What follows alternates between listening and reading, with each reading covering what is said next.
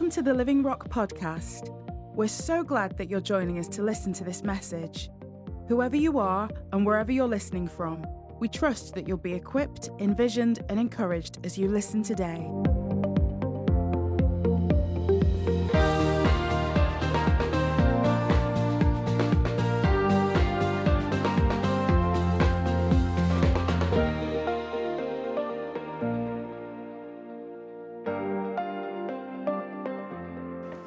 So, would you open your Bibles this morning at Romans and chapter 7? Won't surprise you to know that we're starting in the book of Romans. And this morning we're calling radical redirection. And um, a few weeks ago, I shared on Romans chapter 5, and we spoke about the radical righteousness that is ours, freely given to all people who believe in Jesus, confess Him as Saviour, say they're going to follow Him. And in Romans 6, when, we call this radical release, and we, we tried to answer the question so if this righteousness is free, if there's nothing that we can do of ourselves to make ourselves acceptable to God, can we not just keep living as we please? Or to put it another way, should we keep on sinning so that God can show us more and more of His wonderful grace? And as we looked at that a few weeks ago, we said, well, no, that can't be the right way to live. And uh, we, we looked in chapter 6 at the tools that Paul gives us for, um, for living a life that, that, that is full of the truth of the fact that we are dead to our sin. Yes. We, we said, didn't we, that we should know the truth, not just know the truth in a, in a head knowledge kind of way, know the truth and speak it out over ourselves. That's really important. We should actually reckon ourselves dead to sin, count ourselves dead to sin. That is the new reality the old is past, the new has come. And that we should also take responsibility. Take responsibility, live as a slave of Christ. Our master is not our past sinful nature. Our master is now our Lord Jesus. He should have our priority. And do you remember that I put a little slide up showing saying the word priority? It starts with the word prior. And it's the thing we do before we do everything else. Jesus, as our master, has our priority in every aspect of our life. And this week we look at Romans chapter 7, which poses and answers this question If there is nothing we could have done of our own selves to be made righteous in God's sight, if our salvation is only found by trusting Jesus as our Saviour, then what was and is the point of the law, as was given by God to his people at the time of Moses. We're not talking today about the, the law of the land, but primarily about the law given by God, the Ten Commandments, and the subsequent laws that He gave.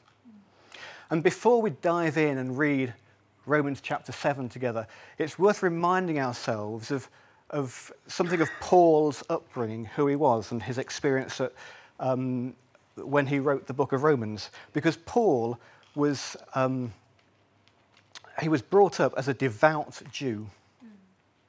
He learned the law of God.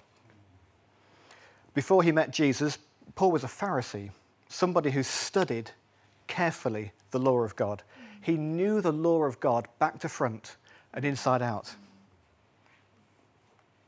We know that Paul had been tutored by a Jewish rabbi called Gamaliel. He was an expert in the Torah, the Jewish law. And we know that Paul was an outstanding student. That was his reputation. Of all the people that studied the law, Paul was an outstanding student.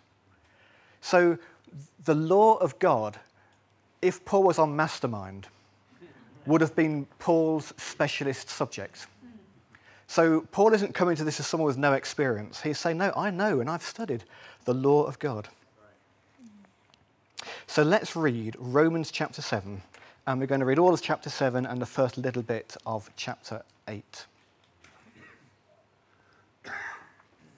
Now, dear brothers and sisters, you who are familiar with the law, don't you know that the law applies only while a person is living?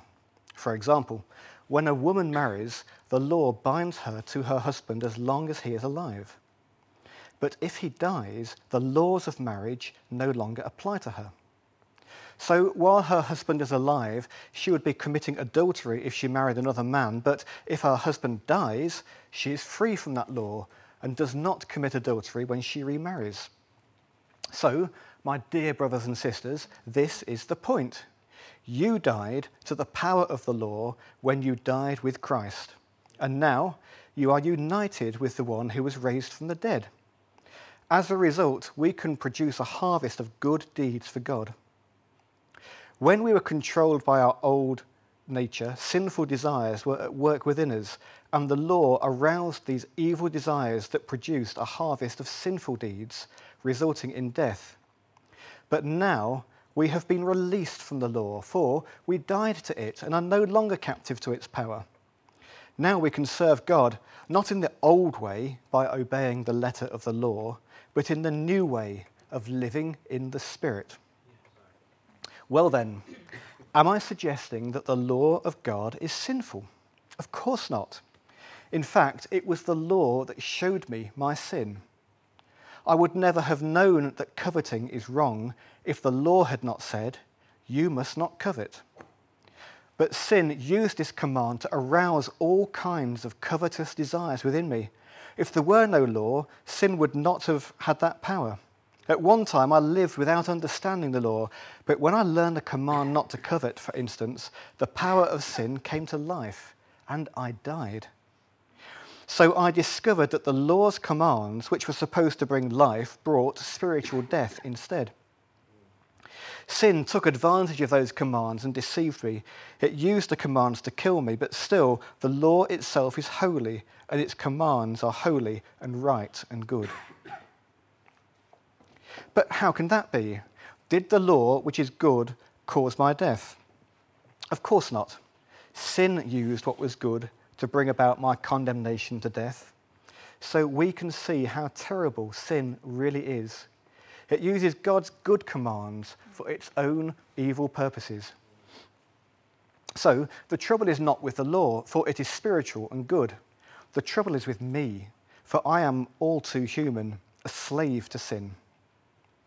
I don't really understand myself, for what I want to, for I want to do what is right, but I don't do it.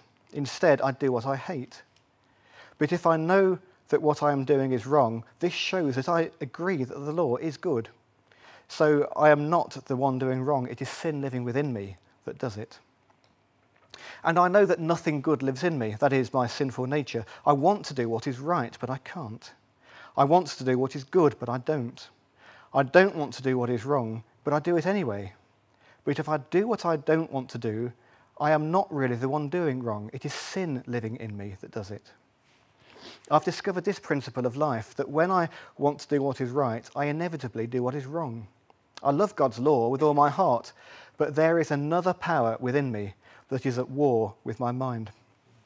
This power makes me a slave to the sin that is still within me. Oh, what a miserable person I am. Who will free me from this life that is dominated by sin and death?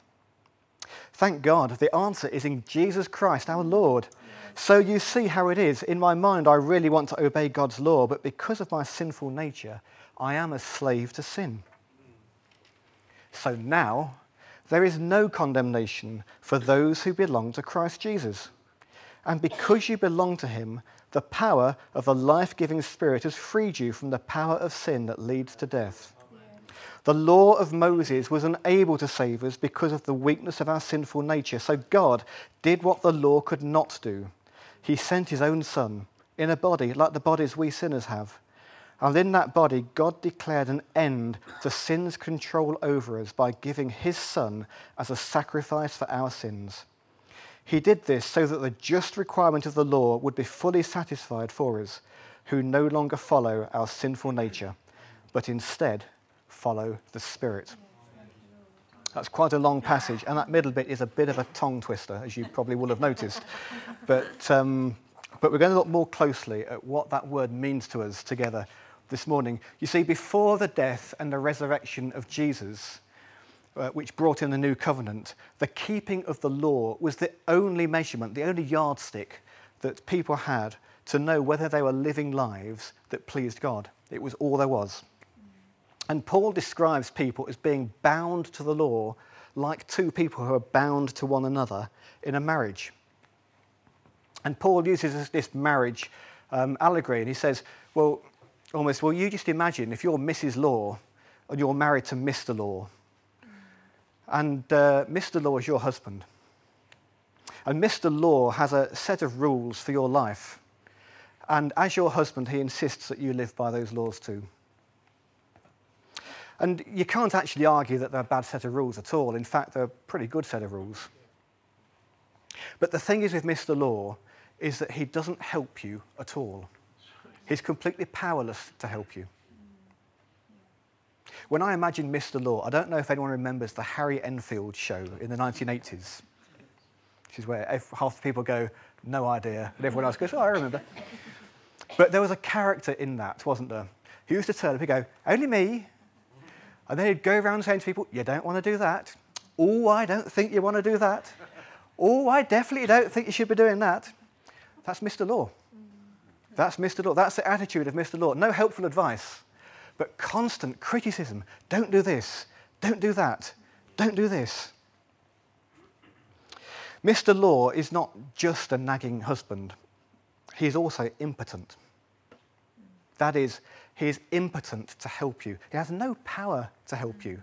He can tell you what not to do, but he doesn't give you any ability at all to turn the situation around. And therefore, that's a hopeless relationship you're in if you're Mrs. Law and married to Mr. Law in that way. And because you're married to Mr. Law, you are bound to him to the day that one of you dies. Oh, and was one other thing Mr. Law is never going to die. Read the words of Jesus, Matthew chapter 5. I tell you the truth, until heaven and earth disappear, not even the smallest detail of God's law will disappear until its purpose is achieved. If you're Mrs. Law and bound to Mr. Law, what a hopeless situation you're in. But Paul says in Romans in chapter 7 that you can get out of your relationship with the nagging, impotent Mr. Law because a death has occurred. A death has already occurred.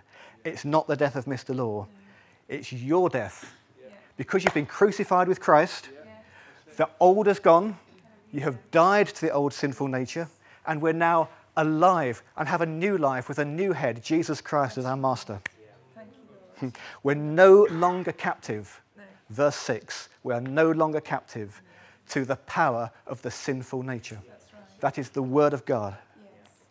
Now we can serve and honor God not by adherence to the law, but by a new way of living in the Spirit.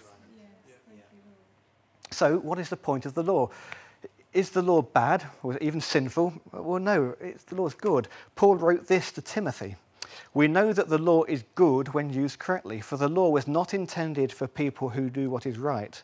It is for people who are lawless and rebellious, who are ungodly and sinful who consider nothing sacred and defile what is holy, who kill their father or mother or commit other murders. So Paul says the law is good. The law shows us clearly what is sin and what is not sin. Paul himself states that knowing the law showed him his sin. The law does not make us sinful. That's our sinful nature that makes us sinful. But Paul goes further to explain that knowing the law made him realize how tragically terrible his sinful nature was. So let's look at some of these aspects of the law that Paul would have grown up with and studied. So here we are. You might recognize some of these. I hope you recognize 10 of them. So here we are. These are the 10 commandments. You must have you must not have any other god but me. You must not make for yourself an idol of any kind. You must not misuse the name of the Lord your God. Remember to observe the Sabbath day by keeping it holy. Honor your father and mother. You must not murder. You must not commit adultery. You must not steal. You must not testify falsely against your neighbor. You must not covet. Those are the Ten Commandments. That was the primary law given by God to, uh, to the children of Israel which he told them that they were to live by in order to honor him. That's what Paul would have studied. He would have tried to practice that himself He would have been zealous to see that practice in the lives of other people. But when he reflects on that time, this is what he says, starting at verse 7 It was, in fact, the law that showed me my sin. I would never have known that coveting is wrong if the law had said, You must not covet. But God used that command to arouse all kinds of covetous desires within me. So Paul is saying that the command not to do something actually stirred something up in his sinful nature. And it's interesting that Paul used the commandment not to covet as the one which really showed up his sinful nature. As you, you could argue, he could have argued that he would give given the outward impression of keeping most of those commandments. He might have said, Well, I've not killed anyone. And um, I've honoured my father and my mother. I always keep the Sabbath holy. That was probably the one he would have been really, really zealous about. But you know, covetousness is such an internal attitude, isn't it? It's such a, um, it, it, it's, it's a desire to have things which we don't have. It's a, it's a sin which just works its way on the inside. And Paul realized that he had fallen to this sin of covetousness in his life. And as a breaker of one of God's laws, he knew he'd broken all of God's law, and therefore he was dead. He was dead in his sin. The last section of chapter 7, this is verses 14 to 25, can be quite difficult to understand. Not only is it a tongue twister, but among the various teachers and commentators on this chapter, there's, there's some differences of opinion as to what Paul really means. And when we look at a passage like this, we need to be cautious in our approach, um, knowing that sometimes they can bring some um, controversy. But we can also trust the Holy Spirit yes. to bring light and revelation to what we're reading. Yeah. Yeah. And my own conviction is this I believe we very much need to read this section of Scripture in context of the rest of the book of Romans, and also in the light of what Paul and other apostolic Scripture writers have to say.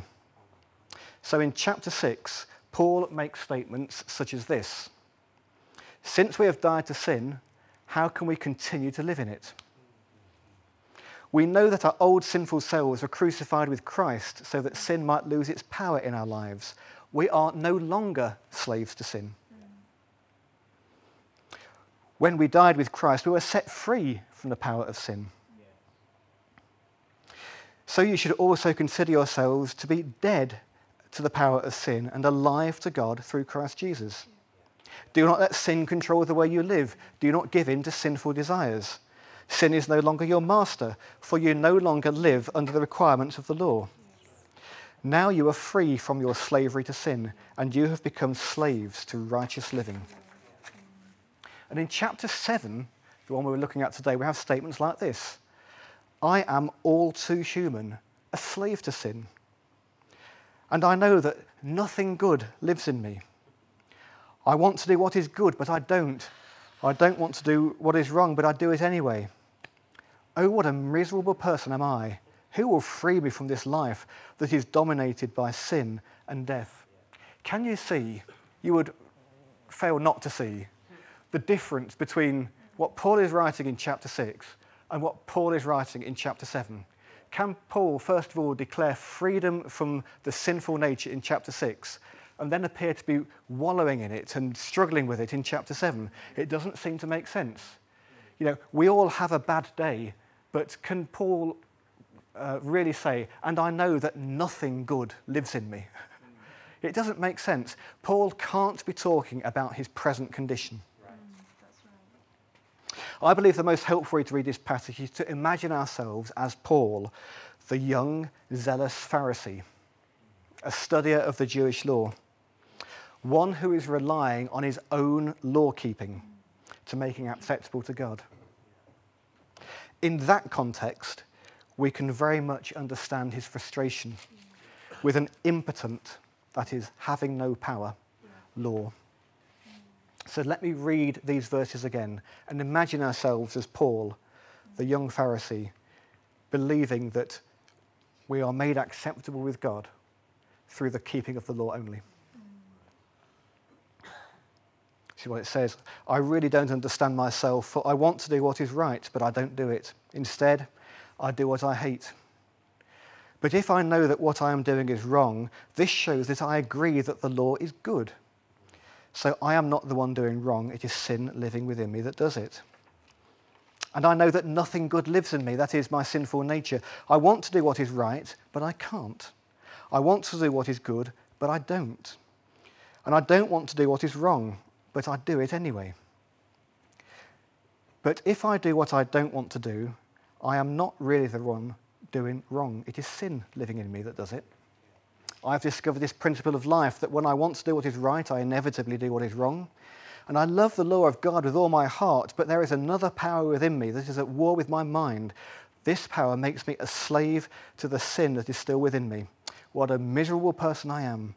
Who will free me from this life that is dom- dominated by sin and death? And you know, I don't believe this passage of Scripture is here to make us feel better as followers of Jesus when we find ourselves in the middle of a struggle with sin in our lives. It's not the passage to turn to and to take heart and say, oh, that's fine, because Paul was like this as well. It's not there for that purpose at all. I want us to see beyond that kind of thinking. This passage is here because it reminds us that dutiful obedience to an impotent law will only lead to frustration and a feeling of uselessness. It's here to point us to another truth, which is exactly what Paul does next in this letter to the Romans. Because Paul says, that was then. So now there is no condemnation for those who belong to Christ Jesus. And because you belong to him, the power of the life giving Spirit has freed you from the power of sin that leads to death. That's the difference. An impotent law, powerless to help us, powerless to save us, only condemning, only accusing, only leading to death, compared to a powerful, life giving Holy Spirit given to believers. Powerful to bring redirection, powerful to bring freedom from sin, powerful to bring life and not death. No condemnation. No condemnation. If we're in Christ, there is no condemnation. Tilly, in Christ, there is no condemnation. Kate, no condemnation. Carl, no condemnation. Sarah, no condemnation. Matt, no condemnation. Believe it. This is the truth. This is what Paul has to tell us. If we are in Christ, there is no condemnation. Listen to what Paul writes elsewhere concerning facing sin and temptation.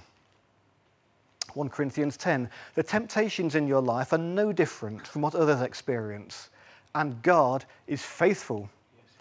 He will not allow the temptation to be more than you can stand. When you are tempted, He will show you a way out so that you can endure. God is at work in that situation. 1 Corinthians 6, you say, I'm allowed to do anything not under the law, but not everything is good for you. And even though I'm allowed to do anything, I must not be a slave to anything. Because we've got a new master. It's Jesus. Philippians 2, dear friends, you always followed my instructions when I was with you, and now that I am away, it is even more important. Work hard to show the results of your salvation obeying God with deep reverence and fear. For God is working in you, giving you the desire and the power to do what pleases Him. God is working in you. New life in the Holy Spirit. This is what um, Peter and John, other apostolic scripture writers, said. Peter says, By his divine power, God has given us everything we need for living a godly life. We have received all of this by coming to know Him, the one who called us to Himself by means of His marvelous glory and excellence.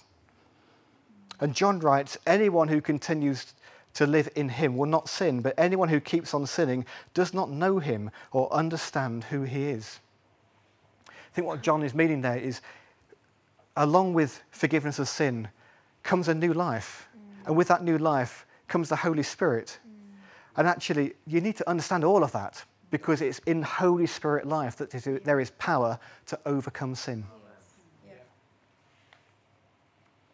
And if there is real power to be found in the life of the Spirit, and I believe there is, then surely our priority should be to press in to that Holy Spirit powered life.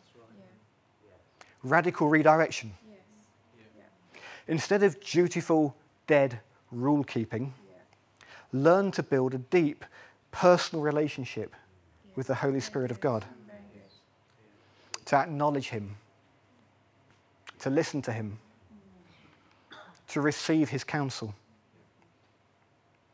to allow the evidence of His power to show in our lives. We read, don't we, the fruit of the Holy Spirit, the evidence in our lives is love, it's joy, it's peace, patience, kindness, goodness, faithfulness, gentleness, self control. We've got that. Uh, can we bring that up on the screen? This is Galatians chapter 5. But the Holy Spirit produces this kind of fruit in our lives love, joy, peace, patience, kindness, goodness, faithfulness, gentleness, and self control. There is no law against these things, right. i.e., they are all lawful. If we are living this way, we actually will be living within the law, even though the law is not our master. Christ is our master.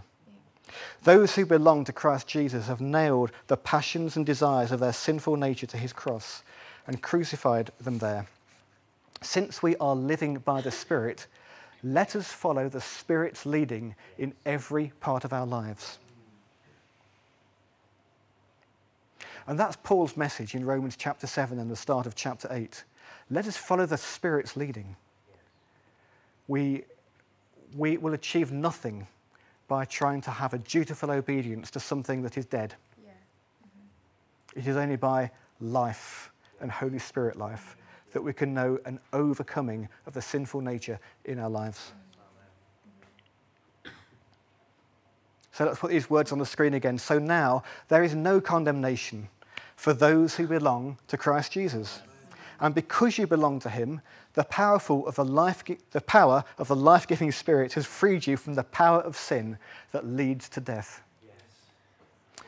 And you know, it's in the light of those words that we're today invited to examine ourselves before we come to the Lord's table. This is a simple meal that we're going to share this morning. It's ordinary bread and it's ordinary wine. But it's also a sacred meal. It's a meal for believers. For those who know that they wear the righteousness of Jesus, know that they are dead to sin and alive to Christ. For those who know that there is no condemnation because the power of the life giving Spirit has freed us from the power of sin that leads to death.